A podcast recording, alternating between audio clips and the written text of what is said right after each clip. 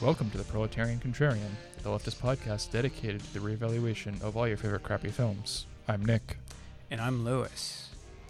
and um, guess who's back, baby? we're, we're we are not dead.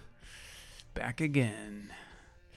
Yeah, it's uh, you know, it's been a been a weird month, COVID month. Kind of, kind of recuperating, dealing with some um, not personal stuff, just sh- nothing bad. Just shit's Yeah. been busy. We just we just have lives. Um and sorry we couldn't entertain you fools. Um we're just not here to be, you know, little monkeys in suits for you. Um no, we we love you all, especially you labor giant. Hello. I know you missed us. Um he he said he's been catching up. Um, good. I think he should, assuming he's been listening at the same pace still, he should catch up right to uh, when this comes out. Damn. He can just climax in that moment. Good. Good. we love you, Labor Giant. We We, love, love all our we love all our fans. we, Yes, love all our fans. we do. We love all of our fans, all of our uh, previous guests. Um, we just had a big guest month, but two big guest months actually, and um, yeah, it takes a lot out of us. We got to we had to recuperate from that. Yeah, guest guest episodes are really fun, and I honestly do enjoy them. And we haven't had a bad one yet. No, Mm-mm. Um, but yeah, it, it is just the coordination level. Like with, with with me and you, we have it down to a science. It's just Yeah. like getting up to yeah, getting getting newbies up to speed. Um, right. lab, labor of love. And our science is is not an immortal science, folks. Sorry, no, it is. it is. We we're still It's true. Marxists. We promise. Um, but yeah, so we will. We're going to talk about a movie today. Um, Yeah. Um, one of our, this is second time appearance for the director. I Third. believe. third, What's the first? uh, Domino, Right. and Well, then what's- Mission to what's the Mars. All this year third. too. This is Yep. the third Oh, one jeez. this year. Third for the podcast. Jesus. Third for the year. Yeah. Well, Magic number three uh, for for Procon uh, Pantheon permanent seat uh, holder Brian De Palma. Yeah, he is really Zeus. I mean, if we're gonna go with the Greek Yeah. mythology, he's he's right on top. He's Zeus. He would be he would be Zeus. Uh, Carpenter would be king of the underworld. oh yeah, Hades. for sure. Yeah. Um, I think like I don't know who who else who else we have. Oh, Zack Snyder obviously. Snyder. yeah. Poseidon. Snyder can be Poseidon. Definitely. Definitely. Yeah. Um, I don't really know. Is there? I mean, there's got to be like a trickster god in Greek mythology, right? Like, Um, I guess, like, June? June, Her- call her. Call her. yeah, exactly. Yeah, June mythology expert. I guess maybe like Hermes. He's kind of like Hermes. okay, that's Joe Dante.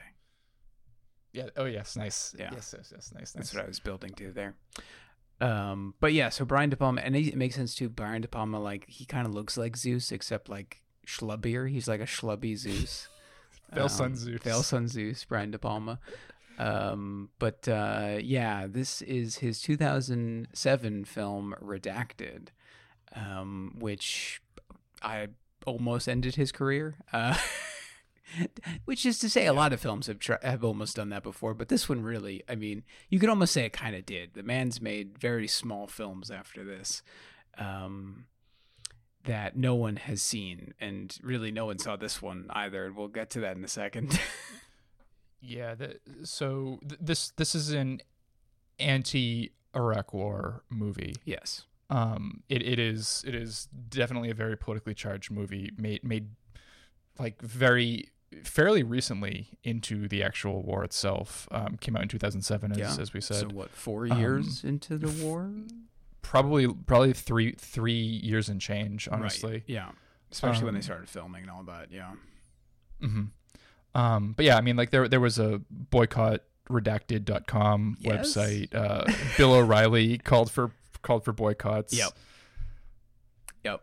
I'm actually probably gonna end the episode with the Bill O'Reilly clip. It's great. Yeah, we could uh could have Billo there. Uh, uh you know, uh, you know, sign us off or whatever Yeah. got him really pissed off. Like, uh, Yes. yes. fucking thing sucks.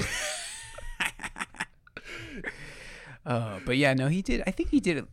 I know he did at least one segment on it where he called for boycotts of the film, or actually, I think he called for both boycotts and for people just to stand outside and hold up uh, support the troop signs and to go to Dallas Maverick games because Mark Yes. Cuban, who produced this them. film, of course, owns the Dallas Mavericks. So he wanted people to go to Dallas Maverick games with support the troop signs. He was like, nothing negative, only positive. Uh, Oh god, if, if if you're gonna do if you're gonna do O'Reilly, you have to be way more condescending, just like nothing negative, you know, just have it really positive signs showing that we support the troops. yes, so good. That's actually Paternalistic. that is really good. Thank you. Um, You know, just You- paternalistic Irish Catholic patern my paternalistic Irish Catholic uh, mentality. yeah it's ingrained um but yeah so this so this film is not only um a anti-iraq war film but it does dramatize a, a specific incident in of of the iraq war um where soldiers us soldiers uh in mahmudia mahmudia iraq um they uh, trigger warning. I mean, this whole episode really, honestly, trigger warning for everything that Yeah. we're going to talk about here.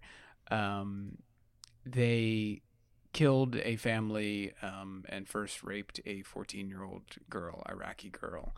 Um, and that happened 2006. So this was a quick turnaround for this movie. I mean, this movie Yeah, they probably yeah. started filming probably right after that happened, and they got this thing out in 2007.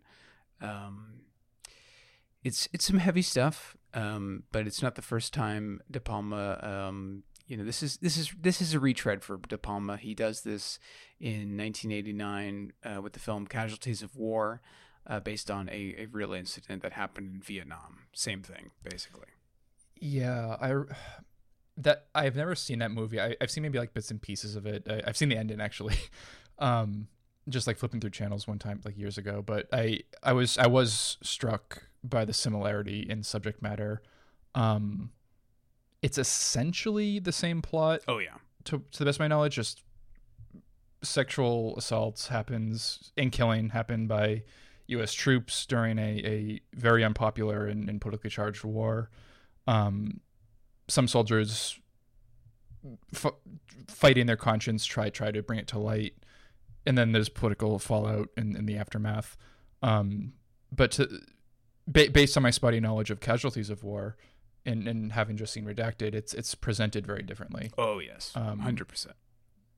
and very interestingly in how in how different it is too. Yeah, Casualties of War is eh, more of a Hollywood film. Um, Yeah, it's it's like a movie. It's a movie. it's just like a yeah, it feels like a normal movie that plo- people would a, a plotted a movie. plotted yes. movie that you would go to see in theaters, and we could probably talk about longer because there's more that happens in that movie. Um, and it has Mhm. big name stars. You know, Michael J. Fox is the more conscientious one of the group. Right. Sean Penn and John C. Reilly are like the assholes. Um, I forget who Right, else right. is in that movie. Um, it's a longer film too. And it deals more with the repercussions. Like there's, I, it's it becomes like a courtroom drama towards the end, and um, there's some flashback stuff that happens. Actually, the whole film is really a flashback. It's bookended by um, Michael J. Fox in San Francisco after the war, and uh, it's actually it's, it's actually hilarious why he has this this daydream. He's on the BART, or you know, he's or he's on some version of transport in San Francisco. I've seen this Yeah. part. I've seen this Yeah. part. and he literally just sees a Vietnamese woman. And like he just starts having this daydream of his time in Vietnam. I I do know that um the actress that plays that random woman he sees is the same actress that plays the woman who's raped and killed. yes. Mm-hmm. Yeah. Like, like deliberately just different character but same actress. It- Yeah. it's like a, th- a thing he's showing. Yeah, it's it's those um those doppelgangers that you see throughout De Palma films. Um, Mm. you know, it's it's not my favorite De Palma film. It's not my least favorite De Palma film, but I What's I, your what, what, what's your favorite and least favorite? my favorite? Oof, jeez. Um, that's a good question. not not that we like to pick favorites, but like Yeah, what what are what are a couple of your favorites? I mean, I, I really like Femme Fatale. Uh, Phantom of the Paradise is, is, is top of the, you know, one of the ones that got me Mhm. into Brian De Palma. So I think that's a perennial favorite for me, for sure. Uh, Body Double, I would say, be just just because it, it, it really crystallizes his like Hitchcock bona fides. Um, sure, sure. But yeah, and I put More- Redacted more- up there. I like Redacted a lot, actually. more interestingly, what's your least favorite, Um, or some some of your again some some of your least yeah? Casualty We- we the War is definitely one of my least favorite of his. Um, wasn't the biggest fan of Passion. That was one of his newer ones, which was a remake of a Mm. French film called Love Crimes. It just, it just, he was trying to do the Hitchcock thing again. He was trying to have that, you know, lightning in a bottle, but it just it, it didn't work. Um, Sure. but I don't think there's any like Brian De Palma film I hate. You know, like I couldn't say Yeah. there's like one that I'm just like, oh, this is worthless. I'm just looking at like, I, I doing the live action research. I just clicked on his name on Wikipedia. Just he he has fucking bangers. He has like Carrie, Dressed to Kill, Scarface, The Untouchables, Mission Impossible, Blowout, Carlito's Way. Just like I don't know. He he's good. he's good, folks. He's good, folks. He's good. You know, um, people might try and come for him, but you can't come for the king. You can't come for Zeus. You know, it Nope. just doesn't doesn't work. Uh, also, I'm, I'm sure we've mentioned this. I think we mentioned this on the Domino episode, but his birthday is September 11th, Yes. which is dope. he has the best birthday. He really does. Oh, it's so Brian De Palma. And I think we also said this in one of the episodes that he looks like old man Felix Biederman. Yes, he does. he really does. He's he, he Felix Biederman is Hercules and he's Zeus Yeah. Yes. Oh, for sure. because because because Felix lifts. Yeah, he's swole. Um, this film is interesting because, as we said, um, Mark Cuban, executive producer. I think he actually like gave the five the the whole budget, the five million, like came from Mark Damn. Cuban. Um, Thank you, thank you, Shark Tank. Thank you, Shark Tank. uh, thank you, Dallas Mavericks. Um, but yeah, he has. So he owns Landmark Theaters, which I worked for one. I worked for the Kendall Square Cinema in Cambridge, Oh, Massachusetts. so this this is the nepotism episode. Yeah, this is the nepotism episode. no, I worked there and uh, later than this. So I uh, and I never met Mark Cuban. I've had friends who met him because they worked at other landmark theaters, and they said. Do he you have was- any They just said he was a dick. an- yeah, Yeah, I was gonna say, do you have any anecdotes you feel comfortable sharing? Yeah, they said he sucked. Like I had a friend who worked at uh, St. Louis uh, landmark, and they met him, and he was just a dick. So Yeah, that um, tracks. But but yeah, so Magnolia Pictures, which is the company that distributed this, is owned by Mark Cuban under his uh, company Twenty Nine Twenty Nine Entertainment, um, which also owns Landmark Theaters and a bunch of other stuff. Sure. Um, and you know, he went to the mat for the film.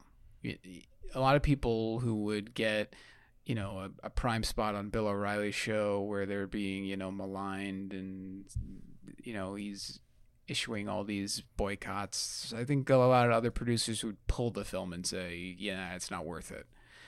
Yeah, But Mark Cuban kept it. And, you know, granted, it wasn't like a, you know, a wide engagement. It was probably in a select few theaters, you know, um, maybe New York, Chicago, LA, something like that. But he still showed it.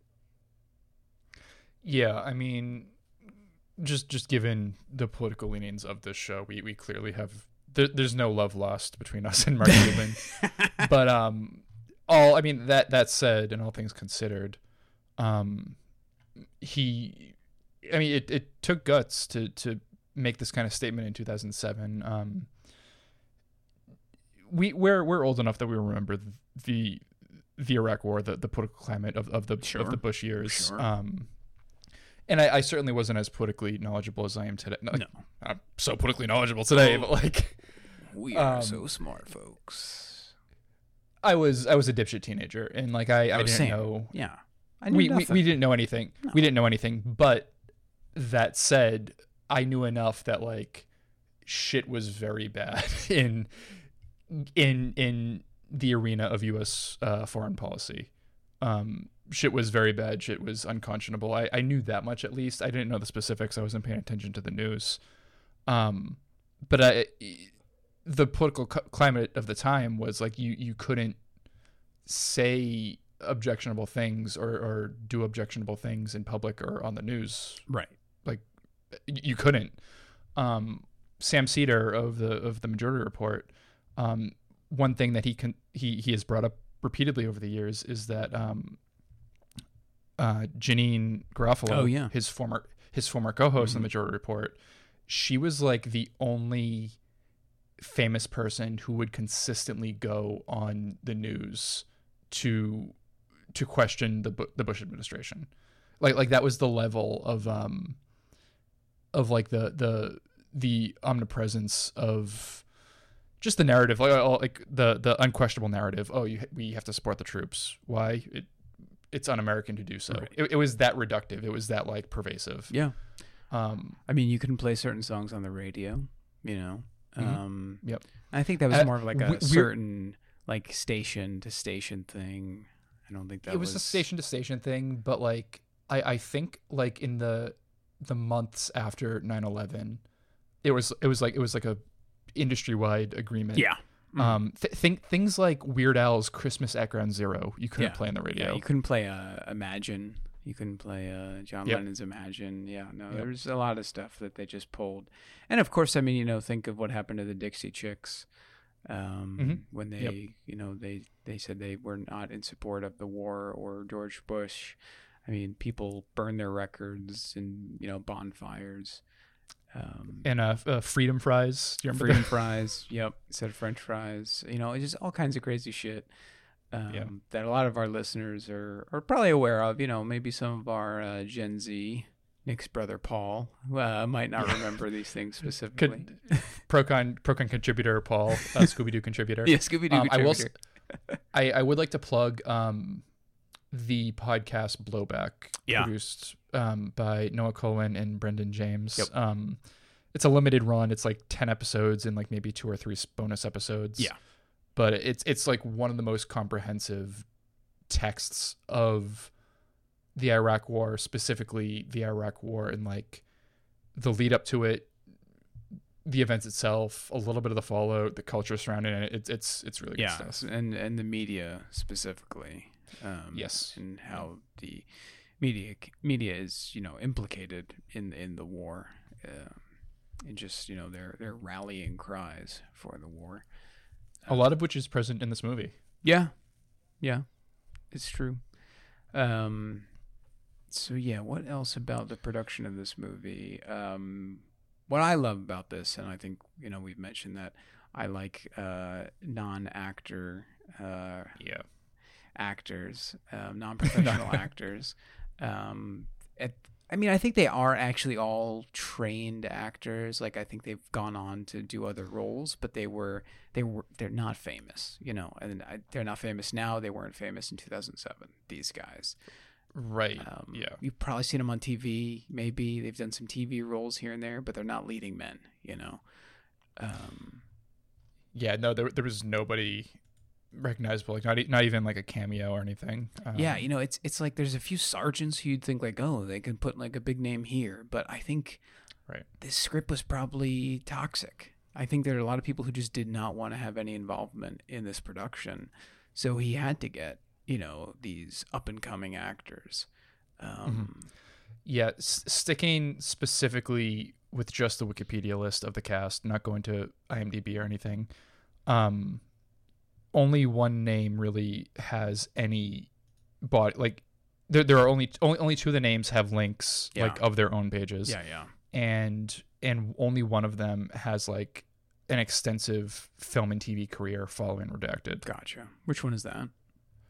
Uh, Happy Anderson, um, he plays the unit's battalion commander, so he's in like two seasons He's in like if not. that. Yeah, he's in no. Yeah, yeah. No, he, he he's a pretty prolific TV actor. It looks like okay, he play he pl- he plays Tweedledee on Gotham Holy shit! Nice. of of, of Tweedle Tweedledee and Tweedledum. Tweedledum, Yeah, Yeah, that's yeah, yeah. incredible. I don't even have him listed here because he's in so few scenes in this movie.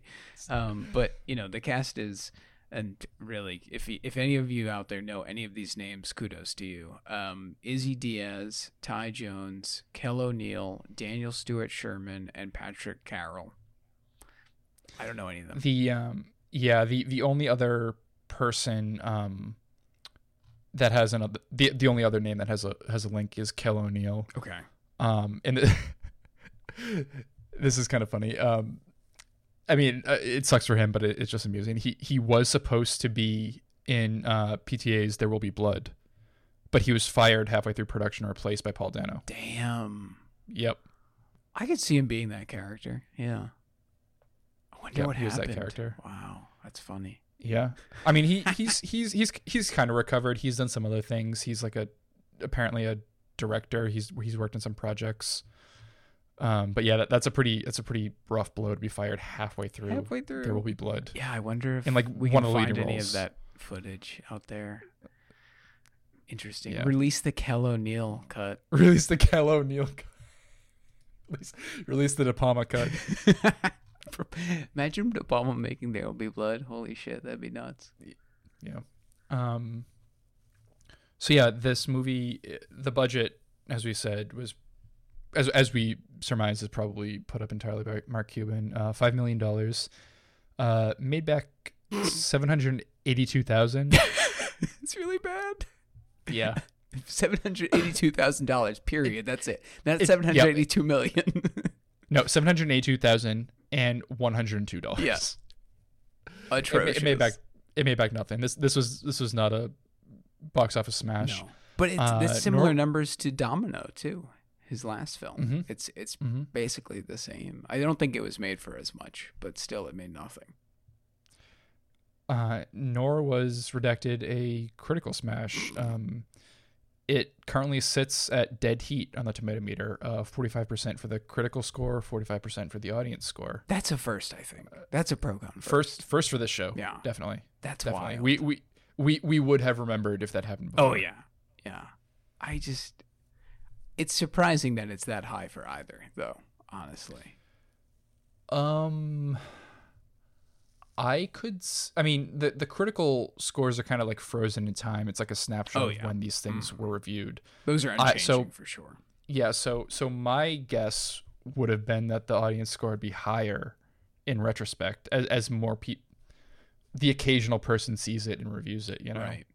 I just think who who actually wants to like create an account and review something on t- Rotten Tomatoes? You know, like I, I guess there's thousands of people who do it, but are you gonna go out of your way to do it for redacted? Is the question. That's true. That's true. Like the the the 45% that are pro are probably like De Palma completionists, lefties, um, people who are into like more experimental yeah. films. Um, What's our what's our excuse though? Why aren't we reviewing redacted on Rotten Tomatoes to skew this in our favor? We can get this maybe to a forty six percent. Oh, no, no, no. I, I, got- I got it because as this movie says, uh, going going with the uncertainty principle in quantum mechanics, you cannot view something without altering it, Oh, and we cannot we cannot view Rotten Tomatoes as a user without altering it. that's So true. we have to we, we, we can't make a Rotten Tomatoes score. It would be a betrayal of our of our podcast mission. Damn, that's deep. That's a um, it's a tough spot to be in too. to just be the observer and let these terrible things happen, which is just like this movie. literally the plot of this film. Uh, yeah. Uh, do we want to get the, the loathsome content out of the way? There there is no, one. I mean it's at the end. It's, That's it's fair, The end that's part fair. of the movie. So once we get there, we'll get there. That's fair. Um, and there's really not much of a plot. There's not much of a plot breakdown to do here. Yeah, it's. I mean, we we kind of we're kind of getting back into form with this episode. It's it's kind of um stretching off the inactivity a little bit, but also like this movie is weird because you know the plot already. yeah, we right? told like you. we, we we just we, we said it. it's like it, it's that it's that simple. Um, American soldiers in, in in Iraq during the Iraq War, um, rape and kill ra- rape a girl, kill her and her family, burn down the house, um, and are brought up on charges. And like the soldiers deal with the aftermath. Yeah. Like like that's it. Like that's but it but it's the way that it's told. It's it's the innovative way, pr- pretty interesting way that it's told. Um, I think so, and a lot of a lot of critics uh, dislike this film because of the way it's told. Um, even Jonathan Rosenbaum was like, eh, "I kind of like what De Palma's trying to do, but it's." You know, it, it kind of fails here and there, and I don't know. I don't think it fails at what it's trying to do. Like, I think it's successful. Yeah, I think um it, it was pretty cutting edge for the time. Like not not technology wise, but No. like narr- narratively, like in- incorporating uh new media in a way that was that was cutting edge for the time. Um and in ter- from like a, a script or a writing perspective. Um and I I think it aged well. I think it aged well. Yeah. I I know that people didn't like um some of the because so it, it, within the diegetic film, uh, one of the uh, soldiers, Angel Diaz, no, uh, sorry, Angel Salazar, played by Izzy Diaz, he is making a uh, diary using a, a commercial grade uh, camcorder um, Mhm. that he films He- everything on. He explicitly wants to get into film school. Yeah, that's right. He wants to go to USC. Um, So this is this is you. This, this is your is me. I'm Angel Salazar. Um, and he, yeah, so he films everything, and he's like, I'm going to show this to USC, and, and they'll have to get me in. Also, I'm a veteran. Um, And he said, you know, he was too poor to get into USC, so he's going to have to use a GI Bill, basically, Yeah. to get in. Yeah. Um, plus this footage that he shoots. And um, nice, nice, nice little class consciousness. yeah, there's there. some there's some class consciousness. Like there's some there's some pretty good politics in this film. Like I mean, Mm-hmm. besides it just being anti-war, like there's some interesting like class stuff throughout this film. There, there is one thing I don't like, but I'll let you c- continue your thing here, and we can circle back. Okay. Um, but yeah, so it's it's it looks like um, a handheld camera. Obviously, it wasn't shot on a handheld camera. It was shot on a nicer camera that is made Yeah. to look shitty. Um, and there, so there's like these uh, these funky transitions sometimes. Like there's that like literal I like it. shattering glass transition that like it makes the And it's, noise. it's the, it, it is exactly something like a dipshit twenty year old Yes. trying to be like deep would do. yes, exactly. So good. I think the verisimilitude is there. Like that's the reality of of that, and then the the fake French documentary, how pretentious that is. That's Um, another huge element. yeah. Um, so yeah, a, a, a French documentary crew is is embedded in the unit, and they're just like getting footage and and and every every so often, um, Angel's coverage will just like cut to the much more professional and polished looking uh, French crew's footage, um, and and th- those segments have like French voiceover and, and Yes. subtitles Yes. um, it's just like so it's like it's like the the suffering of these innocent like innocent middle easterners or like uh, how how could the americans do this yeah, it's like this total like Orientalism going on. Yeah. Um, and it's it's it's shot in like the Iraqi yellow uh, filter. Yep. yep Which the Yep. rest of the film is not actually to its credit. yes Um, it's kind of just this very washed out look um, Yeah. that you would probably get, you know, if you don't white balance an HD cam. Um, Mhm. what you that's how it would look. Um, although just to be fair one one word word of one word of defense for the french they were infamously not a member of the coalition of the willing so they, they get a little they they get a little bit of bandwidth here i think Yeah. they, they get a little bit of breathing room fair enough. the the, the, the freedom prize thing The- that was, right, that the freedom pricing is exactly it. Yeah, that's true. Um, yeah, so there's the French documentary, which I also I forgot about that entirely. So when the the credits come up for the fake documentary, it says like Yes. barrage, which is um, the French word for checkpoint, because this is surrounding a, a checkpoint. Um, Right. and the the squad that it, it you know mans the checkpoint in um, uh, Samarra, Samarra, Iraq, which is a real Mhm. place. Um, it's not where the real event happened, but um, it is a real town in Iraq.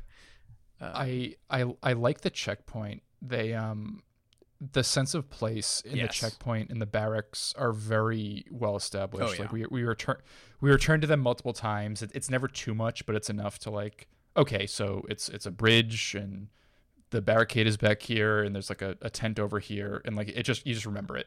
Yeah. It, it yeah, it's just, it's just very well set up the whole geography. Right, and that's Brian De Palma. You know, I mean, that's what he does well. He and if it, if it's a scene that we're literally going to go back to a few times, or if it's a scene we just see once during a set piece, he makes sure you he makes sure you understand the geography of that space because that's his medium is working with that space, and it's something like I think he just understands because of his training as a filmmaker. I mean, he he went to film school, obviously, but he also did a lot of experimental theater stuff.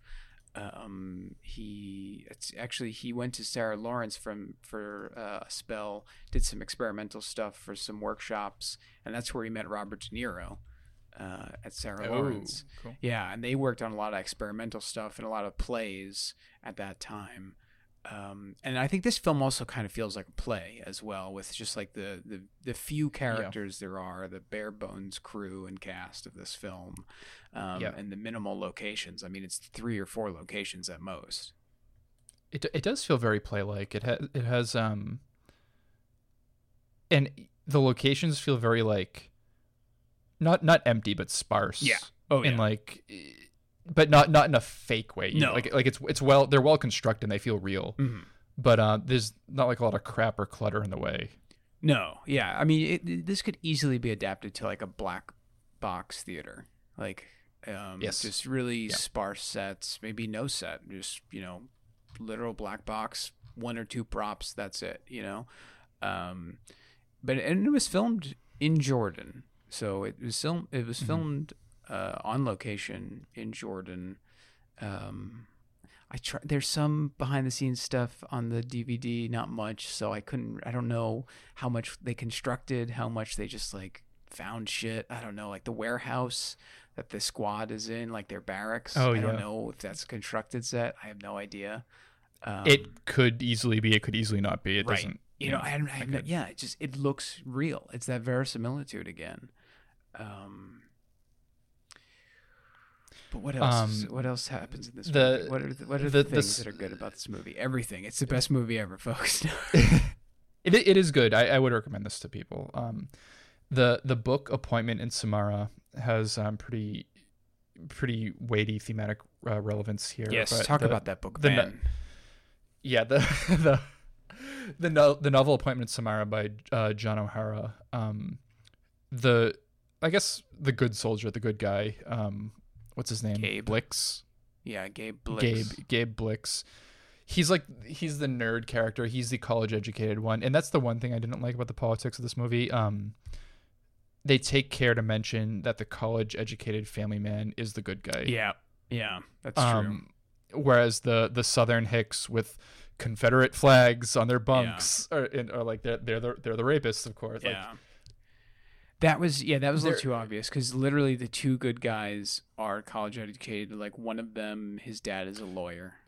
well it's it's even it's even deeper because like the the one the the the best one quote unquote the best one the most moral one uh the one who steps forward at the end his dad's a lawyer he's college educated he like he reads novels on his bunk Oh. uh the two rapists are reading like maxim on on their bunks yeah, and yeah. everything and they have, they have a Hustler confederate flag the whole time. Yeah, and then the the one caught in the middle the one who wants to watch the rape and record it for for his footage but then feels conflicted about later he's kind of good but he's kind of bad yeah, he wants he wants to go to college right. so he's like aspiring it it, it Right, tracks Angel's right Character, yeah. yeah yeah Okay, so maybe the class politics are fucked up in this movie, folks. They're interesting. Well, but- they're there. There's something to talk about. the the aughts in the Bush era were a re- pretty um the the politics of that time like class may- maybe this is like my me looking back on my childhood but like people didn't know about class that much like they didn't like Yeah, the I, I the idea of like class stratification of, of course everybody knows about it but like it wasn't a part of the of of the political conversation yeah. It definitely wasn't in the foreground. That's for sure. Um, not not as much as like this nationalist fervor that gripped the country in the fallout of 9/11 Right. Yeah, that's true. You know, and even like the the class politics around like recruitment and stuff. I mean, those were conversations that you'd hear if you were in leftist spaces, right? I mean, it's not Mhm. it's not a national conversation where people were like, "Oh, the poor kids are, you know, being recruited out of high school." It's you know, that's kind of it's really not even a mainstream talking point now. It's I I honestly think um, most apolitical people who who don't think about politics, who who who just vote in presidential elections and that's it. Um, I only think if they are comfortable enough to be able to ignore class stratification, it only became real for them after um, Occupy Wall Street Yeah. was a thing. that's true. that that that was the thing that like like say say whatever you want about Occupy Wall Street, but the one thing it did on a national level is like just burn the concept of the 99% versus the 1% into people's minds. Yeah. Definitely true. Um but yeah, I mean that that said the the class politics are kind of wonky here, but Yeah. um But yeah, so I'm okay with them having Confederate flags, though. The bad guys being Confederates. Yeah, no, that I'm that's fine with that. no, that that's th- this is a piece of propaganda. This movie, Yeah. and that is it's a good thing that it is. Yeah. it, it's it's good. Propaganda is not bad. It's just what it's about because everything's propaganda.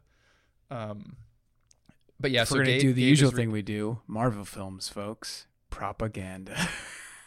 that is propaganda. it's true. It really We is. we, we should we should do a pro con uh, sermon about like my thoughts on what the the, the, the our, thoughts on the like the trajectory of superheroes. No, just your thoughts. I'll just be there. I'll just, Just me. I'll It'll- just it'll be be a eating soliloquy. popcorn. Yeah, just- Yes. I'll just have ASMR chewing noises. We should, uh, or, or like little click, like plastic clicks of you playing with your My Legos, yeah, the Legos of the characters that you're. of the characters that I'm trashing. Yeah. Um, but yeah, Ga- the Gabe character, he's reading a novel, um, Appointment in Samarra, and the title of this book is a reference to uh, Somerset Maugham's retelling of an ancient Mesopotamian tale. right. Uh, in the epigraph, it is read verbatim in the movie, and it's not that long, so I'm going to read it now. Um, a merchant in Baghdad sends his servant to the marketplace for provisions. Soon afterwards, the servant comes home, white and trembling, and tells him that in the marketplace he was jostled by a woman whom he recognized as Death, who made a threatening gesture. Borrowing the merchant's horse, uh, the servant flees at great speed to Samarra, a distance of about 75 miles, where he believes Death will not find him. The merchant then goes to the marketplace and he sees Death, and he asks why she made the threatening gesture to his servant. She replies, That was not a threatening gesture, it was only a stare of surprise. I was astonished to see him in Baghdad, for I have an appointment with him tonight in Samarra. Dun, dun, So the idea that death death or lethality follows you like a shadow, you can never escape Right. it. There by by even engaging with these things at all on any level, you, you've already sealed your fate. It, it it's just managing the technical details in the way. Yeah. Um and and I yeah, the location of choosing Samarra as as the location for this movie. I, I can only assume De Palma read this yeah, read this it's book. intentional. Um, this is one of the few films that he he wrote as well. He doesn't write a ton of them. Um, Interesting. and, and there's no other writer credit. It is just him. So he wrote and directed this one. I mean, I, I think it's fair to say it's a clear adaptation of sorts of uh, Casualties of War. for sure. He's yeah, and um, you know, I guess you could say that these are all his politics. Then, um, uh, you know, as if most films are the politics of the director, but even more so when it's the director slash writer. Um, Yes. you know, so he he brings his own. Um, again, as always, he brings his own kind of quirks uh, to this film. So this, you know, this retelling of the story here, and the you know the ag- the character literally holding up the book, you know, appointment in Samarra. Um, Right. The the use of the um, the uh, Saraband movement, uh, uh, the the the Handel uh, uh, suite from uh, Barry Lyndon. Yes. oh, yeah. That was in specifically in the context of the French dock Yes. crew. Yeah. Yeah, Mhm. good stuff. That was, that was good stuff. Uh, there was there was an interesting um, shot in the beginning. I think it was Gabe or An- actually I think it was Angel. He looks down and he sees, he sees a scorpion Yes. crawling out of the ground. Mhm. um, and over the scorpion our ant- ants are just swarming it, Yep. presumably eating eating it. Um, and then he he whips out his camera and he grabs a he grabs some footage of that. Yeah, and that's that's during um, the French documentary portion. So it's like that, you know, Iraq yellow filter, Mhm. um, and that's it's actually a reference to I think um, the Wild Bunch, the Sam Peckinpah film, The Wild Bunch. There's a scene in the Mm. beginning of that where some children um, are playing, and the the Wild Bunch, the eponymous Wild Bunch, they they see the children. They're like, "Oh, what are you playing with, children?" And then they look and they see in this little barricade they made of sticks, they have a dead scorpion and all Mm. these ants eating it. Um, Totally. Yeah. You've actually I keep meaning to watch that movie because we we talked about this like two months ago, and I'm I'm, I'm definitely going to make time to see it this weekend. yes, yeah, that was the. I was thinking the other day. I was like, "What is it? What's that film that I told Nick you should watch?" The It was Wild the Bunch. Wild Bunch. You should. You'd like it. Um, Definitely. You know, and it makes sense for this film as well. It's it's this band of brothers um, who do fairly reprehensible things. Although you're supposed to like the Wild Bunch, you know, you're still supposed to root for them in that film, whereas you're obviously not supposed to root for these Right, guys. right. But I mean, I, I think De Palma is playing with like that meta awareness Yes. of,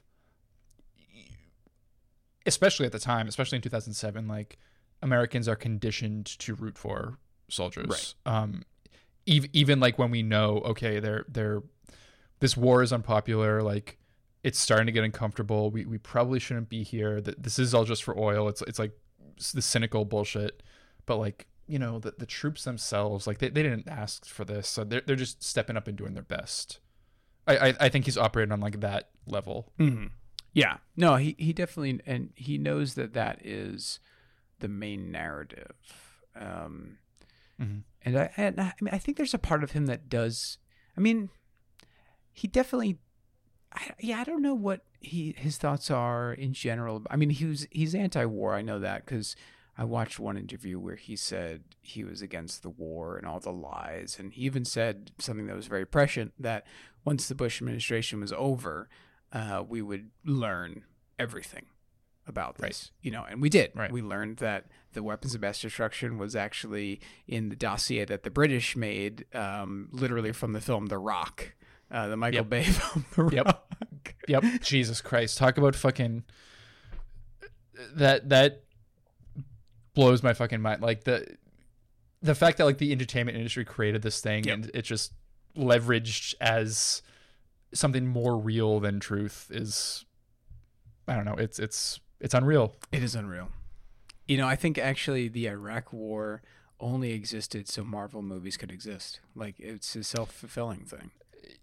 I mean, how the start, the genesis of the Marvel Cinematic Universe is Iron, Iron Man. Man. Iron Man is a weapons manufacturer, and he he he fights insurgents in, the, in the first movie. Like those are the bad guys. So they create they made the film The Rock and they were like, listen, we're gonna give this information to some British dolt and then mm. they'll put this in a. Some- dossier. They'll go after limey prick. Saddam and Yep. then we can create the Marvel universe. Yeah, and, and we could pretend that it it's like all about this this like technocrat awareness of like, oh, we have to we have to do right and fight for good in the world, but we can't go overboard. We have to like maintain this weird like mushy neutrality, this centrism. Yeah. Right. which, No, which is embodied sure. by the superheroes. It really so. is. Yeah. Um, Okay. All right, we gotta This stop is not talking about, our- we gotta stop talking about This is Marvel. not our superhero is- episode. This is How do we do it every time? Um, that's my fault. I brought it up. Sorry. Although it's- I was it's- going to it's- say when we were talking about the uh, appointment for Samarra, and I'll say it now instead, that um, uh, Death is a woman, just like in Marvel. Oh, Thanos is in love nice. with, yeah, you know, yeah, which they dropped that for the movies after the first one. infinitely more interesting. Infinitely more interesting. Yeah. yeah. But that's you know we'll talk about that in our our pro con sermon. Yes. Yes, we will. um, I like how every camera shot in this movie, every scene, every like second, every, every frame, is from a diegetic source within the story. yeah. there, there's there's no like befitting the thematic uh, message of the movie. There, there's no like um. There's no omni- omnipresent or omnipresent. There's no omniscient uh, narrator. Yep. There's no like. There's no camera that doesn't exist that the characters can't see. Exactly. Yep. It's either the French documentary, it's uh, or or Angel's uh, camcorder. Um, we also see an Iraqi news source, Mhm. um, and we do see. I think we see like a Al Qaeda. Yeah, we do see Al Qaeda video at one point. We see some. We see some websites. Yeah, we see some websites. Those are fucking we, great. we see Al Qaeda websites. We see like like WikiLeaks, like video drops or something. We see um video chats between Gabe and his father. Yep. Uh, we see some random like security footage from at the U.S. base. and we see um, one of the the the guy um, the one who speaks up in the end his wife Gabe.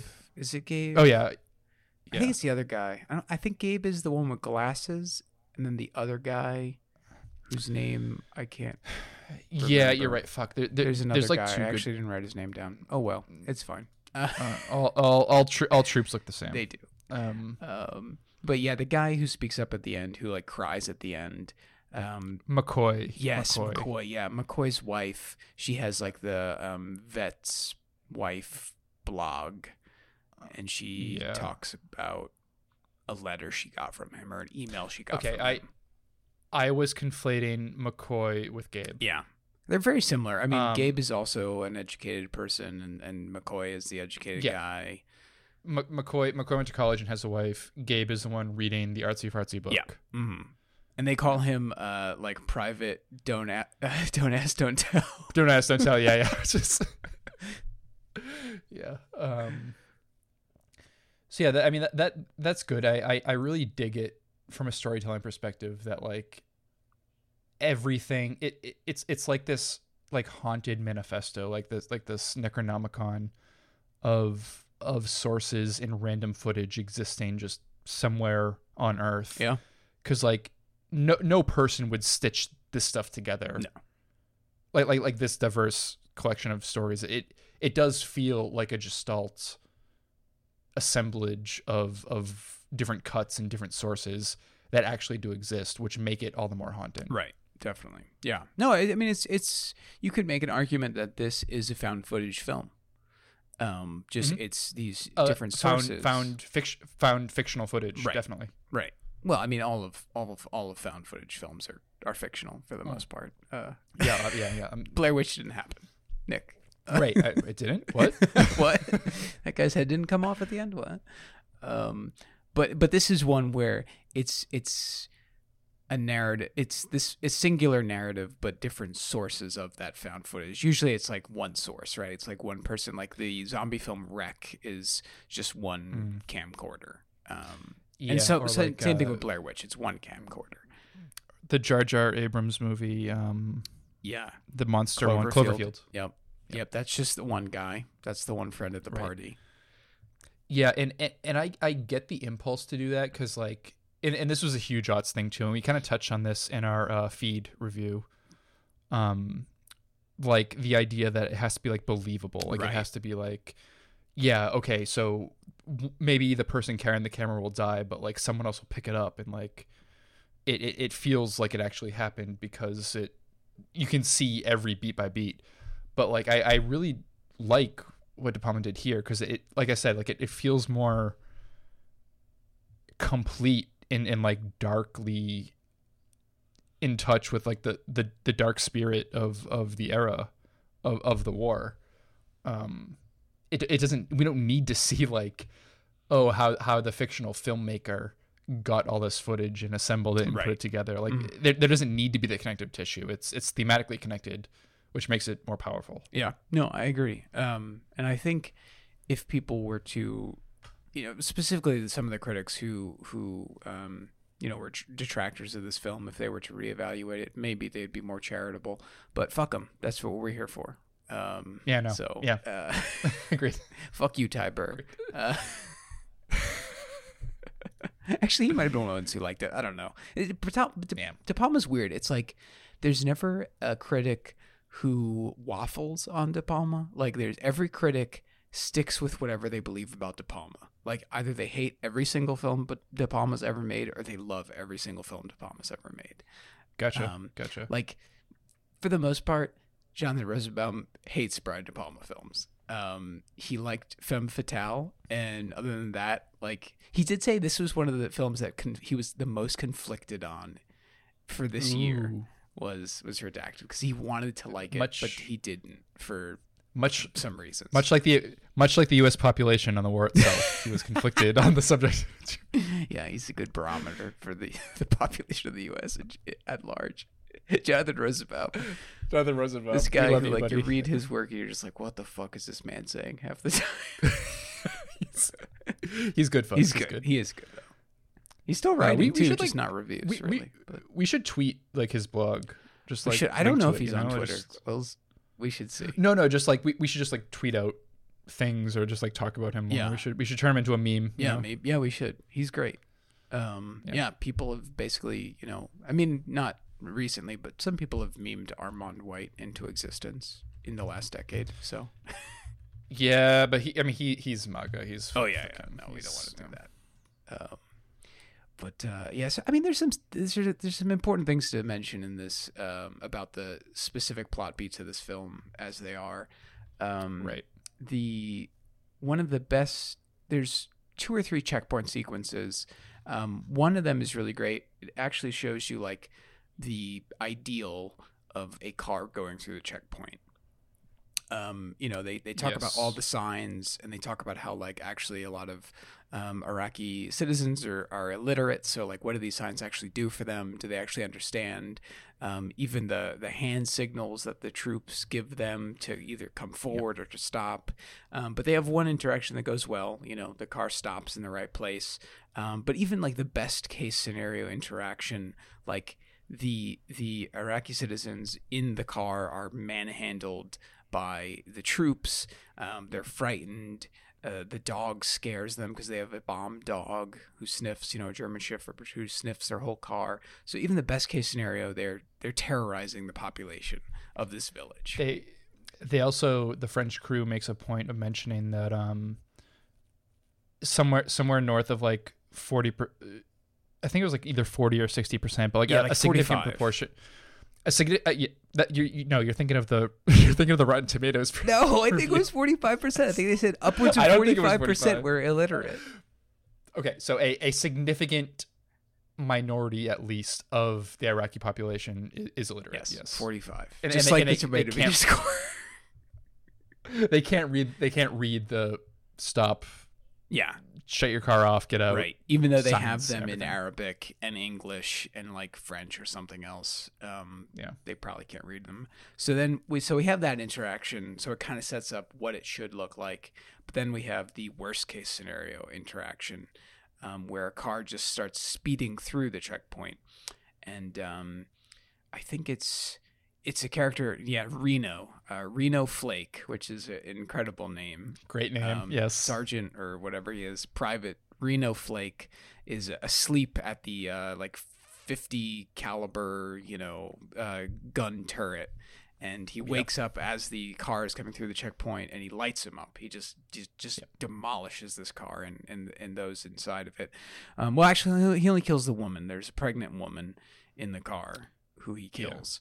Um, and her Yep. brother uh, we learn later which and this is really interesting is when they go to the uh, the iraqi journalist um, for the Mhm. you know kind of like al jazeera basically um, Yeah. and and she's talking to the brother about this instance and he's like oh i thought they waved me through the checkpoint i i didn't Right. understand what they meant i don't know why they And shot obvious- us and he's like, obviously, I was going fast. My sister was in labor, Right. and I needed to get her to the hospital. And then they were, they were flapping their hands at me, so I thought it was okay. Right.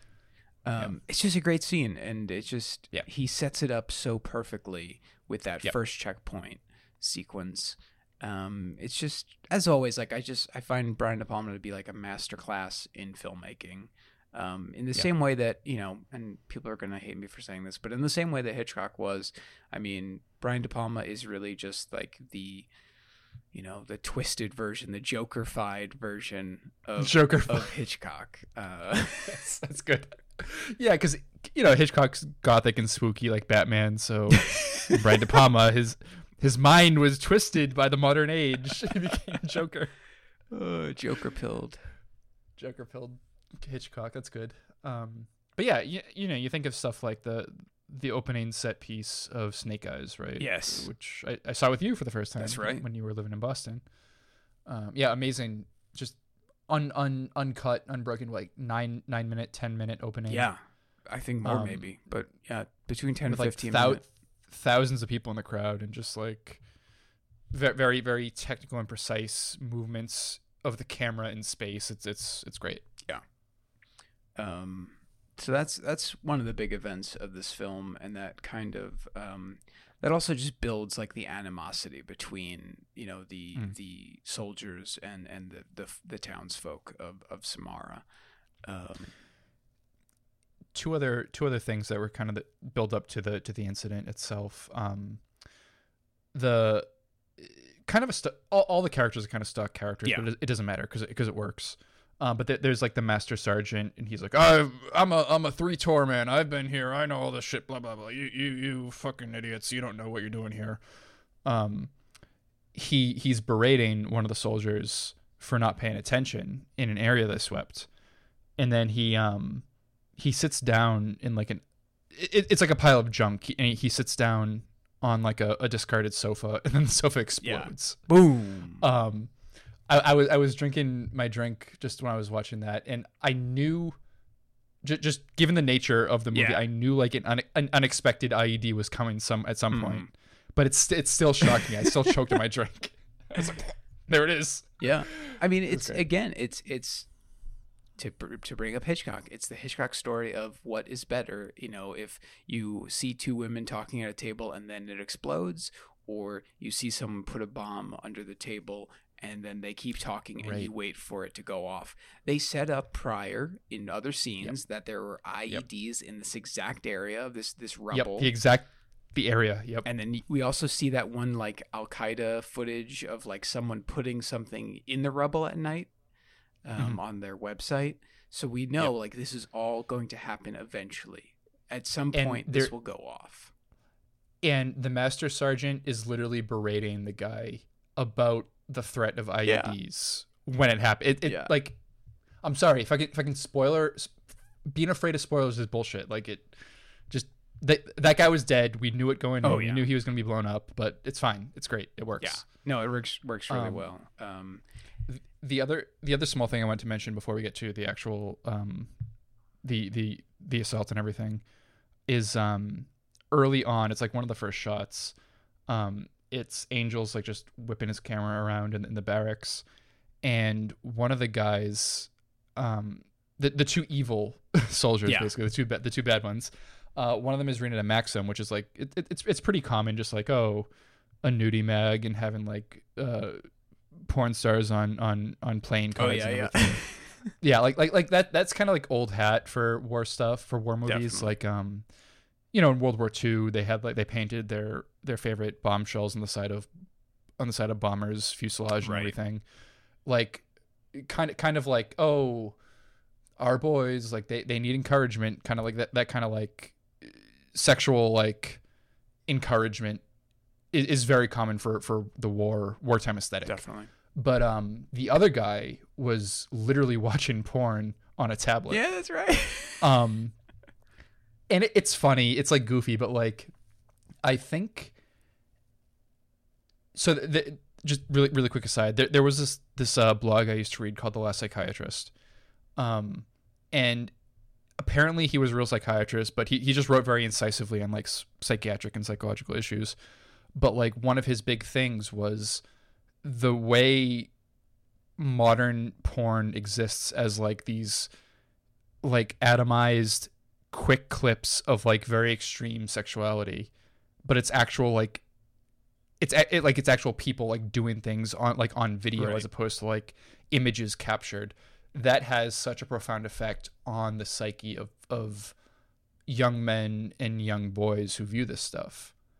And so like I, I think that's like a very powerful inclusion like how how mm-hmm. casual and how just matter of fact it was. Like oh yeah oh that that's that's that guy. Like he, he's such a perv. He's just watching his porn Right. right, there like whatever and and the way that it was like like attention wasn't called to it. Like the angel didn't even like zoom in on No. it with his camera. It was just like there as a matter of fact. Um and I'm, I'm not trying to be like anti-porn. I'm not trying to be like even anti like internet porn or, or the way people consume it but like the the fact that it was so seamlessly integrated into this wartime aesthetic evolving from like oh kind of more charming sanitized ideas of like world war ii painting our painting our best gals on our bomber type thing. Um it, it's like a it's like a lead up to what happens in this movie i think. Sure, and then you know, obviously with uh, with with Vietnam, and you know, you think of something like um, Full Metal Jacket, you know, um, Mm. with the, the the prostitution, um, and just a lot of lot of Vietnam uh, films and just media, and and and the discussion of you know GIs and and Vietnamese prostitutes um, or sex workers, I should say. Um, yeah, it's it's just it has kind of for every generation of each war, it kind of builds and builds to um, kind of that to, to this. Yeah, I mean, I, I Jesus, I can only imagine when when Mecha Biden's fourth administration rolls around, like, and, and and we're embroiled in like some some war on the on the on the Asian continent, and just, no, some proxy war, like probably in fucking New Zealand or something with Chi- with China. Yeah. There, there, there's gonna be some glowing-eyed psychopath Zoomer with a GoPro on his head, like uploading his his kills to to Twitch or Jesus, something. Just like that's that and just like teabagging the the corpses that he oh, gets. A, I don't know, just you know, if if we go with this theme of like Yeah. gradual de- Yeah. degradation. Well, I mean, you said those words out loud. Now they're all going to come true. Thank you. oh yeah, true. Lathe of Heaven. Thank you. yes. Which I read this year. It's a good. It's book. good. Yeah. I want to. It is I, good. I haven't read any of Le Guin's stuff. She is good. Very very Canadian, but very good. Good. Cool. Yeah. You know what that's all Um, about because you're Canadian Uh, oh, oh, and you do say a boot. I do. Um. So yeah, the basically all events come to a head where um after this after the master sergeant is killed, um the two douchebag Confederate soldiers are they're they're drunk they're playing poker with the whole squad, uh they're looking for trouble, um.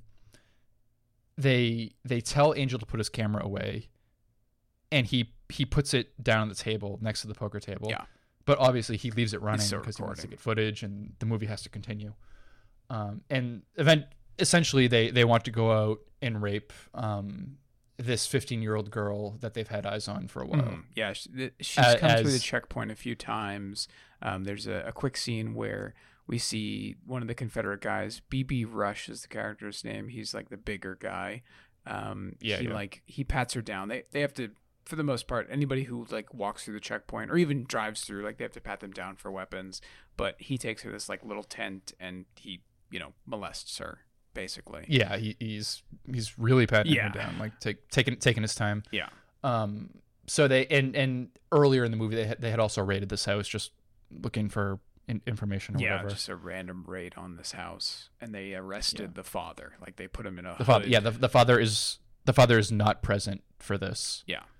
um but yeah they they they essentially go out on a drunken night raid um mccoy uh gabe the, the nerdy guy Gabe doesn't go. Gabe stays back. initi- gabe doesn't go Yeah. Mccoy goes with mccoy, goes with them to try to talk them out of it Angel records Um, on a very small like nanny cam that he puts on his helmet, right Because he doesn't want them Right. to know he's actually recording. Um, and Right. then the two Confederates, uh, Flake and Rush. Yeah. Yeah, Flake and Rush. Yeah, they they bust in. Yeah, and they they hold up the whole family. Um, and they they threaten McCoy. They almost shoot McCoy, and they they force him outside. Um, and then they rape the girl. Um, Flake shoots and kills the f- the mother, the grandfather, the sister. Um, and then we we don't. s- the The rape is pretty graphic. We don't actually see it happen No. but like it, it is very violent the the things we we do see happen yeah The, the lead up to the yeah is fairly graphic, but I, I would say a lot of the the violence in this film is restrained for a, a Brian De Palma film. Um, Yeah, like we don't see De Flake Palma's- shoot the family. Like we just hear it off screen. yeah like like we, we see him like herding them into another room and then the camera jumps back to some other things and then we hear the, the gunshots in the in the background Yeah. Um, and even like when the guy gets blown up, you just like barely see his leg. Um, when they shoot the the car through the checkpoint, that's off screen as well. there is one exception that we're building up to and I'll, we'll we'll Yeah. I'll mention it when we get yeah, there That one's that one's graphic. you, you know what it Yeah, is That yeah, yeah. pretty graphic. Um, so yeah th- this happens uh and then they they kill the girl that was they kill the victim Yeah. that was raped also um, off screen, we don't see that. Yep. They talk about it. and then they though. they also mention that the house burns down which is also off screen Yeah.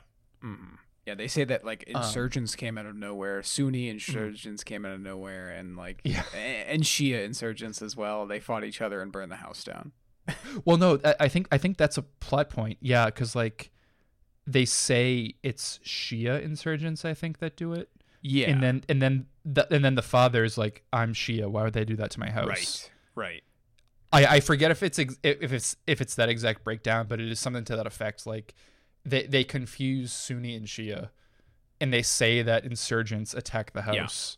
Yeah, because the father, when he gets out of prison, says that like his father was Shia, so like Right, somewhere down the right. line he So they- was they- Shia, so they wouldn't right. actually attack him. Um, yeah, and then like there were other people in the neighborhood who saw the U.S. soldiers go into the house as well. Not not to mention McCoy, who is racked with guilt over this, and and then we jump to his video conference with his father, and his father mentions we don't want this to turn into Abu Ghraib two. Yeah, that was that was crazy. Um, but I thought it was interesting that like his lawyer father would basically say like, "Hey, we got to sweep this under the rug." You know, it's I, I think that was an interesting wrinkle to the class politics, right? Because even Yes, though yes, his son, who is also college educated, is uh, you know says, "Hey, I saw this terrible thing and I should report it." His you know just as college educated father, this lawyer Yep. says, "No, we should not bring this to light." Oh yeah, I mean, I I got the sense that this guy was like his father had political ambitions for his for his kid. Like, Yeah. oh, you're we're gonna put you through college. You're gonna serve a tour of duty overseas. You're gonna come home. You're gonna be a lawyer. You're gonna Right. Yeah. You're gonna have you're gonna have your life laid out for you. And and his father was in the military as well. I think it was Yeah. like if you if you Yep. looked at the screens because it's like old school Skype screens or whatever, like there his icon was also like some kind of military icon as his like little And his and McCoy calls him sir. yeah, and McCoy calls him sir a lot. Yeah. yeah, um what else oh, oh yeah and then this is the other big event um angel gets psychiatric help he goes to the the the psychologist on the base and he um he pretty tearfully confesses that he can't sleep he has nightmares Yeah. of all this ha- of all this shit happening uh, and he reaches out and he he touches the guy's hand which i thought was like a nice touch it was a nice yeah, little moment. Like he he he he just holds the guy's hand. The guy holds his hand too, which is you wouldn't expect to see that in most No, army for sure. movies. I think. yeah, uncharacteristic of this genre. Um, but then uh, Angel Yeah, this is the big part. Angel yeah. gets abducted by Al Qaeda. In broad daylight. he's making a video. He's like, "Hey man, just here in beautiful Samarra," and he's like backing up into the street, and then like a white van comes. Two guys in keffiyehs come. They take him. He's like, "Oh Yep. shit!" It's kind of funny. it's actually comical. In it's because then they slam the door shut and the van, the van peels Yeah, off, and um, we sit there because we're we're looking through the Right. camera still. In BB, he walks uh, on the other side of the Yeah. street. He's just walking over. He's just like ambling, and he looks over and he hustles across the street. He's dodging traffic. This takes like a minute. He like he runs over and he's like, "Hey man, this, is this camera? Is this Angel's camera?" he's like, "Angel, where are you? Where are you, man?" yeah. Um, but then we find out Al Qaeda murders Angel. They they cut his head off. They do a live execution on tape, the the kind that was pretty common. Yeah, Um, in the in the Iraq War, um, and we actually see Angel getting his head cut off while he's still alive, and it's pretty fucking brutal. It's it's uh, brutal. Um, but like we don't see the knife go through his Right. neck, so that's something. Right. There's some restraint It's- there. It, it it it is as restrained as an on-screen decapitation can be. Yes, I think that's that's accurate. Yeah. Yep. Um. Yeah. No. It's um. But it's it's pretty bloody. I mean, you see spurts of blood. Uh, Yeah. And then you see his decapitated head. Um. They hold it up to the camera at Yeah. the end of the scene. Uh, I imagine that they actually held the actor up, and then they just composited his body out. yeah, because it, it looked good. Like it looked like it looked really good. head. It yeah. and and there there was only like a few inches of of negative Yeah. space Mhm. beneath his neck. They they must have just cut that out of the Yeah. of the frame. Yeah. Because there's no way they had the budget to like. There's no way they made yeah. they made a, a what, what's what's this guy's name a a head of uh, Izzy, Izzy Diaz. Diaz. Yeah. If they did, I mean, hopefully he could keep it. Yeah, if they did, that's cool. the best prop of all Right. time. Yeah, I know uh, David Thewlis was able to keep uh, some heads that uh, were, were made of him um, in two movies that he was decapitated in. He says that's Oh, the yeah. weirdest of the uh, of the props he has. Two of his own decapitated heads. Oh, are you kidding me? If if I was ever in that position, I would do that. Oh, it'd be so cool. Yeah, it'd Yeah, be yeah. so cool. Um, so yeah, the the end of the movie is basically um the investigation into the incident. Um, you know, Yeah. we have interviews with Rush, interviews with, um, I guess all, maybe all of them, or maybe just Rush, Flake, and McCoy. I don't think we see an interview Yeah. with Gabe. No, I don't think so. It, Ga- Gabe is pretty. He he's gone by this point from the movie. Yeah, Um. Yeah. So so McCoy brings charges against them. Um. Flake and Rush. Um. They they try to conspire to come up with like a, a story yeah, but of, of course it doesn't work they're they're you, they can't keep that No. straight um i i get the point of making them so like overtly and clumsily xenophobic and racist but it it, it was a little too like heavy-handed and clunky it, it's the one thing Like- that rankles me about their portrayal. Yeah, like- like- about this film. I, I I I wish they had been a little less cartoonishly racist and and the good soldiers had been a little more realistically racist. Definitely. Yeah. That's my problem with just- Casualties of War too. Like Sean Penn and John C. Reilly are just like so cartoonish. Like monstrous, mm-hmm. yeah, like unbelievable mon- unbelievably monstrous.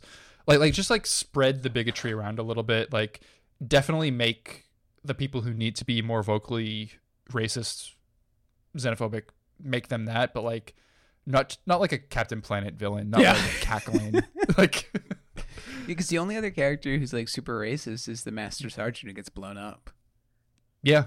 Like Yeah, yeah, he's, yeah. he's also cartoonishly racist. Like he, Yeah. I, I think him, Rush, and Flake are the only ones who like say sand N word. You know, like they're the only Yeah. three who Yep. use that term. Um, Yep. But like, realistically, probably all of them would say that. Like, And and this movie does such a good job of like driving home just how common this kind of violence is and how like potentially any anyone given a gun in that situation like you might do it if but for the grace of God if like certain factors hadn't gone differently in your life and like like like like like it really humanizes the violence in a very scary way.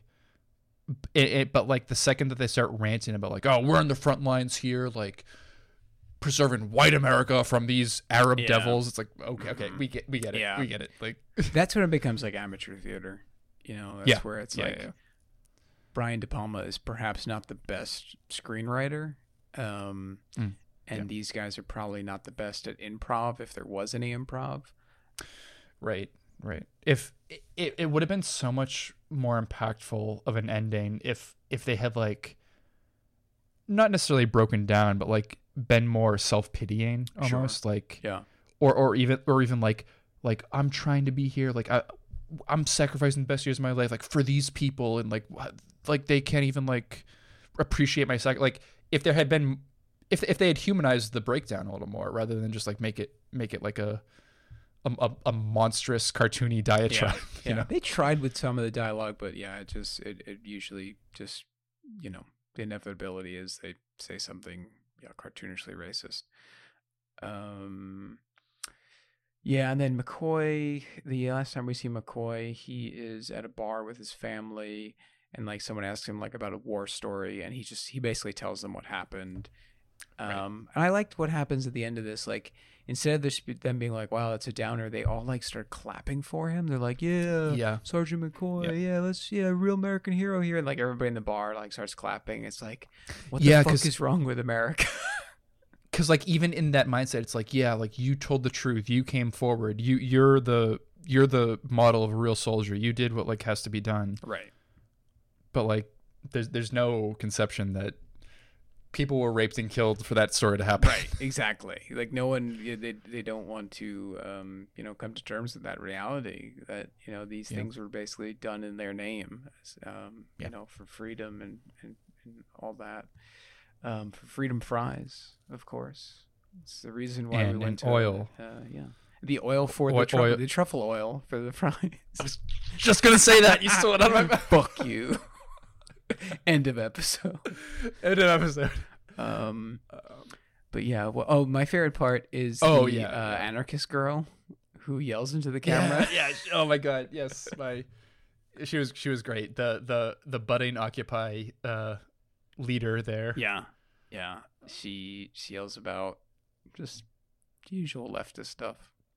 yeah, why why should pig American soldiers why do their lives matter more than than Iraqi people's Yeah. lives? All, all Yeah. just it was it was good stuff. She she she has a V for Vendetta mask somewhere in her room. Oh, yeah, I'm for sure. positive. She's actually um she's been a ton in a ton of stuff. She is a character in Orange is the New Black. Um, she's oh, kind of one okay. of the Weasley ones in that show. Um, and that's she usually pops up as like a kind of Weasley character. so she she's kind of typecast. Yeah. Yeah. Um, I'm looking here. What's um if you go to the IMDb and like look at more, I'm it's looking yeah. tattooed girl. I think is tattooed girl. Even give her a name. great. Hell yeah. Um, I guess I should do a control F for tattoo. Um, but yeah, that's Tattooed kid. tattooed kid. Yes, that's right. Abigail Savage. Abigail is Savage, her yep. name. Yeah. Oh yeah, yeah. Okay, yeah. I I never watched Orange is the New Black, but I've seen a few episodes. Well, then you Yeah. watched it. I I I, I wasn't a religious Right, watcher sure, of Orange sure. is the New Black. Yeah, Yeah. but she's she's in a good handful of them. For Yeah, no, she's- she's in a bunch of seasons, at least of what I've seen. Honestly, her and the guy I mentioned earlier probably have the most successful careers of any of the actors Oh, in this yeah. movie. By far, by far, she I think she's been in the most. You know, just a good character actor. Oh yeah. Um, Yeah. but yeah, that's uh, that's the film. Oh, and then importantly, it ends on um, actual stills, Yes. actual photographs of actual horrific war crimes perpetrated on the Iraqi people by by the soldiers of- Yeah, of this country. It's it has a title card that says collateral damage, and then it says actual photographs from the Iraq War. And this is where the loathsome content comes in because there's Yep, two yep. photographs that are not from the Iraq War. There's two photographs that are from the movie Redacted, and I just like Yep. I don't know if Brian De Palma like didn't see that, if he didn't get the final cut on that, if it's like just some enterprising editor or assistant editor just threw these in there. But there is a picture, and it is of the actress who plays the pregnant woman who gets shot in the movie, and then Yep. the the final shot of this movie is like this, just weirdly doctored photo, perhaps entirely like CGI photo of um, the the girl who gets raped and murdered, like her dead body, Yeah. um, burned to a crisp with like this, you know, horrified uh, face and mouth agape, and her her legs splayed out, um, and like that's the last shot of the movie. But we know that's not an actual photograph from the Iraq War. That's a that's a photograph of an actress from a movie, the movie we just watched. I suppose you could make kind of like an avant-garde argument that like the claim is they're standing in for countless unknown atrocities that would have happened but like the whole the whole point of this movie is like the they, they say it in the movie oh truth is the first casualty of the war Right. so like it, it it undercuts that message by doing that so that that should not have been in there Yeah, yeah. You know, it's it's. I think it's just something. Uh, Brian De Palma probably wanted to say something about yeah, like you know, that that old phrase like uh, film is uh, lies at twenty four frames per second. I think I think Yeah. Truffaut said that, yeah, or or Godard, one of those Frenchies. Um, so maybe he was trying to reference that in a way. It's like, ah, you thought I actually told you the truth here with this story? Book you, it's all fake. but I, or to to reference our, our, our buddy Abigail with the with her V for Vendetta mask in her room, like artists use lies to tell the truth, like that. I, I, some kind of like lofty notion Yeah. of that, but it like like I was saying, like it, it, it does undercut that that line that's spoken near the beginning of the movie that truth will be the first casualty of the war. yeah, yeah, McCoy says that, Um, right? yeah. Uh, it might maybe it was Maybe Gabe. Gabe. I forget. Yeah, I don't know. One of the white guys who's ed- college educated. Yeah. One of the one of the one of the college educated bougie Yeah. guys who who who knows the definition of the word regatta. Oh, yeah, that's right. uh, yeah, so you know this this this film has its problems, but um, I'd recommend it to anybody. Well, we'll get to those actually. We'll get to the recommendations. We'll get there. or or uh, point of order, please, please. Point of order first. Robert's uh, rules of note. order here, guys. Yes. Uh, Nick's rules of The- order. Bri- Brian's rules of order. um, yeah, so let's go. I just have one worker of note. Uh, his name is William Cameron, and he is the animator of the opening and I, I assume closing titles of the film. Oh, nice. Um, nice. It has one of those like 2000s uh, opening titles where it's so it's like words on like a uh, from like a military document and then you see the redaction lines you know the the the dark Yeah, yeah, marker yeah. go over certain words uh, certain phrases and then everything but the letters to the word redacted are covered Yep. and then those come out So 2000s It's so era, like, 2000s. But it's I so good. it. It's so good. I good. love it. I love everything about it. Um, it just Very, very, very born. Very. Yes. Uh, but yeah, it's just it's just cool. It's just a cool thing. I love weird, quirky titles like that. Um, so yeah. No. It, e- e- even if this didn't work out as well as it did, I would still appreciate it. yeah, Like e- if if it was if it just came across as, across as awkward, I would still like it. But it it it, do- it does. I think it works. Yeah. Um, so that's that's our one worker of note. Besides Brian De Palma, we but don't. that's obvious. pres- yeah. Besides besides De Palma the God. um, our closing thoughts for our broke, woke, and bespoke recommendation. Uh, for my broke recommendation, I would say um, this is going to sound really pretentious and, and arrogant, but there's really no other way to say it. Just apolitical people who who still don't know what the Iraq War was. Um, because there there are a lot of people. I'm, I'm related and I'm friends with a lot of Yeah, people who probably couldn't tell you when the Iraq War began, who couldn't tell you even even like the Bush lies Yeah. of why that war happened, or or or or even like point to the the the monetary and geopolitical real reasons behind why that war happened. Um, and and and I do say this with as much love and respect for those people as I can, but like, it's a it was a big event. It was a big yeah, it was a big war like in terms of global politics and and, and the geopolitical bounds of power it, it was a big fucking it's also and- still happening. Like yes like yes jesus christ like not over. it, it it is an extremely thorny and complex issue and and this movie is a good gateway into it and not not to be a total cuck and chill for another podcast but like just listen to i i, I have recommended uh blowback to a number of other people um and, and i've gotten nothing but like appreciation in, in response like Yeah. people say like this is- this is a good show just It it, it it's indispensable listening It's better than listening to our podcast or even watching this movie. But if you don't have uh, well uh let's um, mm, mm, edit that, redact that, redact it. redacted um, I, I will I will do that. I promise. Um, but um, No, we, we have to leave that whole joke in. yeah, It's- no, it's exactly. good- I have to now. I gotta redact us saying these things. The show must go on. That's rule zero Um, for the podcast. but uh, you know, if if if you have the time to listen to, I think most episodes are about an hour or so for blowback. It's worth it. yeah, Um, and and they're entertaining. they They, are. they have like, it's not like gut busting laughter, but like chuck like jokes and like humorous observations and, and little sound drops of Yeah. like the Irishman theme. And stuff, they have good know? sound drops for sure. Um, they also have uh, H. Jon Benjamin playing Saddam Yeah, and uh, uh, Adomian playing Bush but in it's their. I think it's their first Chef's- episode chef's- or chef's their kiss. trailer episode. Yeah, it's great. I, great, I, folks. I think it's the first episode and at least a couple It comes- others, yeah, they, have they come back, exchange. yeah. it's- Um, the production value is top. yeah, no, it, it is great. I mean, Brendan James, he's he's a great producer. Um, but enough about a not pro con podcast. Um, so our woke recommendation. This is for you Zoomers out there. So Uh, a lot of you Zoomers, if not the majority of you, were born after uh, 9/11. Um, if you were born before, you're probably pretty young and don't remember it.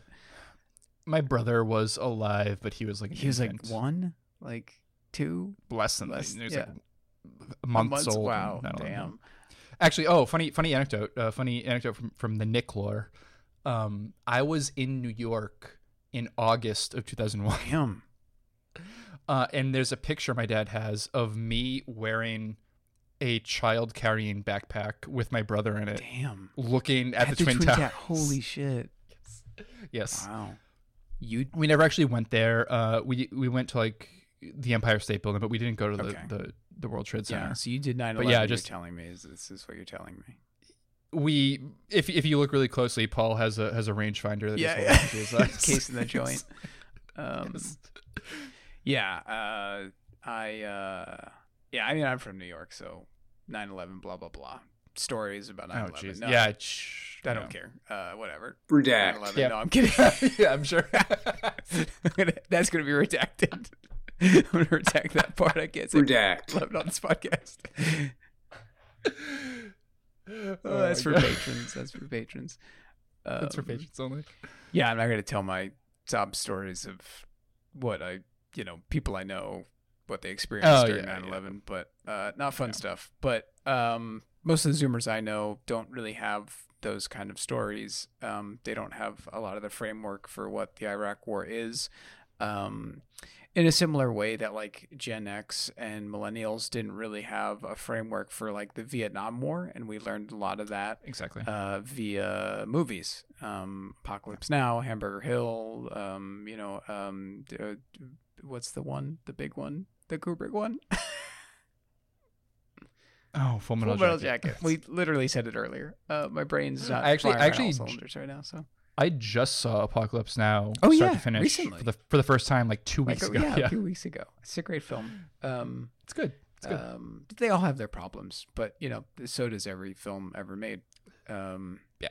Except Gremlins 2, masterpiece, no problems at all. yes, Uh, true. Very.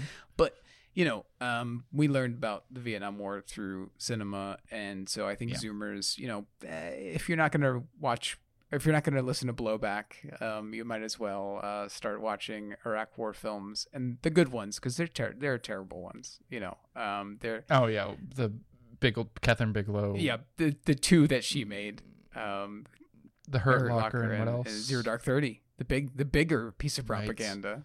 Um, that Right. says torturing people is that's- actually good. Yes, torturing people got us Bin Bin, Laden. Laden. That, Yeah. That's what the yeah. Yeah. So, um, you know, this is if you're gonna start watching Iraq War films to kind of get an understanding of it, start with Redacted.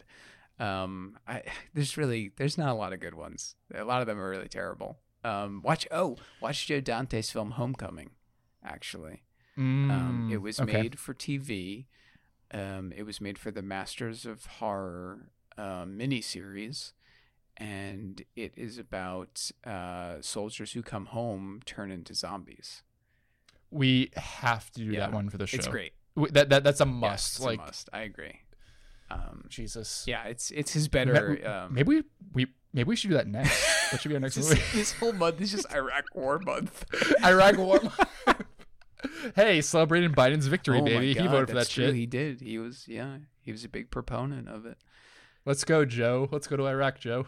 Jeez. Well, we're gonna be there for another four years. That's for sure. Um, yeah. that's all I got. Bespoke.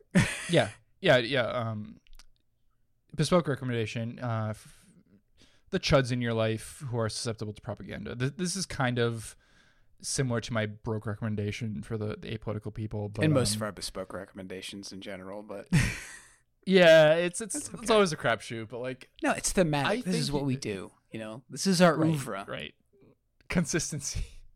I I think you could sell this to some to some chuds, and and by chuds, I know that ugh, God, fucking internet has destroyed my brain. Yeah, most people don't That- even know that's what chuds means. That's amazing. I, I never think So about it myself. Yeah, so ch- chud is short. Chud comes from a movie, like a like a B horror Mm-hmm. Science the fiction movie. 80s. It means cannibal humanoid underground dweller. Um, and and and and kind of the the dirtbag lefty Chapo parlance ha- has used that as shorthand for like Trump supporters, Yeah. MAGA MAGA, people, MAGA um, chuds. You hear that together. na- na- nationalist psychopath freaks because they are. Uh, we we all know some of them, even if you're not related to some of them. Um, I I think you could like smuggle this into into the into their viewing rotation at some point. Well, you know, it's It- a war film, and some of them are anti-Iraq war. I mean, you know, Trump did run on that's that. Um, that that's what I mean. Like I, it, it, it's it's a careful balance because like you don't want to you, you don't want to like excuse the nationalist xenophobic frankly fascism of of these people course. no, no, no matter how friendly you are with them at Thanksgiving um but like they're they're not inhuman and they can be reached. It's just like you don't want to waste time on doing that on something that's probably futile. So like if you can throw them a few movies just in conversation hey hey un- uncle uncle mark you you love you love war movies. I saw this war movie the other day. It's about iraq. Yeah there's not a lot of movies about iraq war but yeah you should check it out sometime. Redacted. Boom, Boom. That's it. Done. Throw- throw it out throw it out there do not waste time trying to convince trump supporters do not waste your energy or your life trying to trying to change them they're they're it's a it's a it's a it's a matter of faith for them but like if if you can introduce some you know some little some little seeds of doubt into there casually do it Yeah. You know, and and probably for the ones who are more on the precipice, right? Not the ones who have time Yeah. totally just entered the void um, of Trumpism. i mean it's, I I think it's hard to get some of those back, those people back. th- this will never happen but like if a if if i was talking with a very ardent trump supporter and he asked me for a recommendation for a war movie i would say this like like it, it will never happen but like i i can envision circumstances kind of similar to that happening with with people who are, are like related to diehard trump supporters So you're doing a Sam Harris thought experiment, is what you're telling me. Yes. we should torture Trump supporters and make them watch this movie Clockwork Orange style. We should force them. Ludovico their asses Yeah, with redacted. Yeah. Yeah, I- but yeah, know. no, this movie, this movie is great. This movie is this movie is great. It is. It, it's it is really good. is. I'm I'm glad I watched it. Good. It it it it uses the weirdo kind of early internet stuff to its advantage, very like remarkably well. Yeah, I, I, I think Um, it's Brian De Palma was ahead of his time with this one. Um, Absolutely. and really just maybe the only time he was ahead of his time. I think sometimes he um, he's a bit too much in the past. Uh, Yes, yes, yeah, yeah, yeah. He he he totally can be. yeah, but no, it's it's it's a good film. I always tell people to watch it, it if they're chuds or not. Um, I just I say watch Redacted if if you have the stomach for it. I get it's not for everybody, so you know Well, that, that that's that's what our recommendations were broken down by the apolitical, the the lefties, and the chuds. Yeah. They they could all benefit from watching this movie. very true. All right, you want to do our social media plugs? Uh, I do want to do our social media plugs. Um, check us out, uh, obviously on Twitter. Uh, we are at Proletarian C. That is the word proletarian and then the letter C. No spaces, periods, or anything else. Um, if you like our content, you should uh, subscribe to us on our Patreon. Uh, we are at patreon.com slash pro underscore con, no spaces. Uh, Facebook, just search for Proletarian Contrarian. You should find us pretty easily. Or don't because we almost on- never use it. But Correct. But I mean, hey, send it to your hurt. boomer family members. Like that's the best Send- thing yeah. that I can say about our Facebook. Exactly, exactly. Um, find us on Instagram. We are proletarian period contrarian, no spaces. Uh, we post a lot of uh, Celeste content. Celeste is our mascot, uh, our, our feline mascot. Um, and also check out our Letterboxd um, at pro underscore con, no spaces. Yeah, I um, I try to update that. I tried. Uh, we all try You to know- update these pretty regularly. You know what? G- give me the login for the letterbox. You'll put some of your stuff too? I've- Sounds good. I watched I watched Mishima. I watched Blade Runner the other the other day with with with my roommate. Um, Cool. Coop of uh, of Mechanic and Conscious Happy Hour. Yes. Shout out. But yeah, no, uh, just I, I've been, I've been watching movies. I've been I've been I have a, I have a film podcast. I've been watching movies. This guy over here watches Hey, movies. I'm watching movies over here. yeah, I'll, I'll add some. I'll add some Uh, shit. Check out fun. Nick's other podcast that um, I'm legally Oh, not allowed fuck to yeah. say because I am uh, no. It is the one true pod. Um, hold on, let me. Where can people find it? Is it only on SoundCloud? Is it on Apple Podcasts? One sec, I'm looking that. up. Folks, he doesn't do the administrative side of that podcast either. I know. hey, I'm doing double duty. I can't. I can't be involved with that shit. But yeah, my, my other podcast is a um is a podcast focused on uh, religion. We have three hosts. We we are all some some variation of Catholic. We we consume media and talk about it uh, through a, a Catholic lens. Uh, it is one true pod. We are on Twitter at at one underscore true underscore pod. Uh, you can also find us on Patreon. It's linked on the Twitter, but um, it is the number one and then True Pod on oh, Patreon. that's easy. Yeah, no spaces. But yeah, uh, thank you uh, everyone for bearing with us on our unexpected, on our unexpected and um, somewhat protracted break. But it was it was good for us. I, I feel refreshed. This was a good like getting back into it movie. Yeah. I think. I agree. No, it was a necessary hiatus for I think both of us. Yeah. Um, Oh yeah, yeah. I, I, I was so fucking burnt out. Yeah. I, I needed it. me too. Um, so we hope to actually get to episode 100 this year. Um, and I think we are on track so far. Yeah. No, So- uh, I'm feeling. I'm feeling. And this good. is We'll, uh, 96, so only four more. yeah. to 100. Well, well, I I'm down to keep this show going for as long as I'm alive. Honestly, just keep keep on trucking. no Rona for us. Yes. Uh, well, thank you everyone for listening again. Um, watch more Brian De Palma, specifically Redacted, and we will see you next time. we'll see you then, folks, in the not too redacted future. Hi, I'm Bill O'Reilly. Thank you for watching us tonight on this Veterans Day. A very important question for you. Why is the far left putting military and all Americans in danger? That is the subject of this evening's Talking Points memo. First, the background. When President Bush defeated Al Gore in 2000, some Americans thought Bush stole the election, and the hatred set in. Then 9 11 happened, and most Americans supported the president when he aggressively went after Al Qaeda and their enablers. Then came Iraq.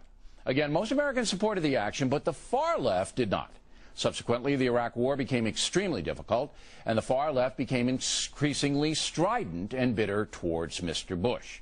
And even though things are getting better in Iraq, that bitterness is still in play. So now we have a situation where some Americans are putting all of us in danger because they hate Mr. Bush so much. Texas billionaire Mark Cuban, who owns the Dallas Maverick basketball team, has financed a movie that portrays American soldiers in Iraq as murderers and rapists. There is no question this film will incite anti American hatred around the world, but Cuban doesn't seem to care and has lashed out at me for reporting the situation.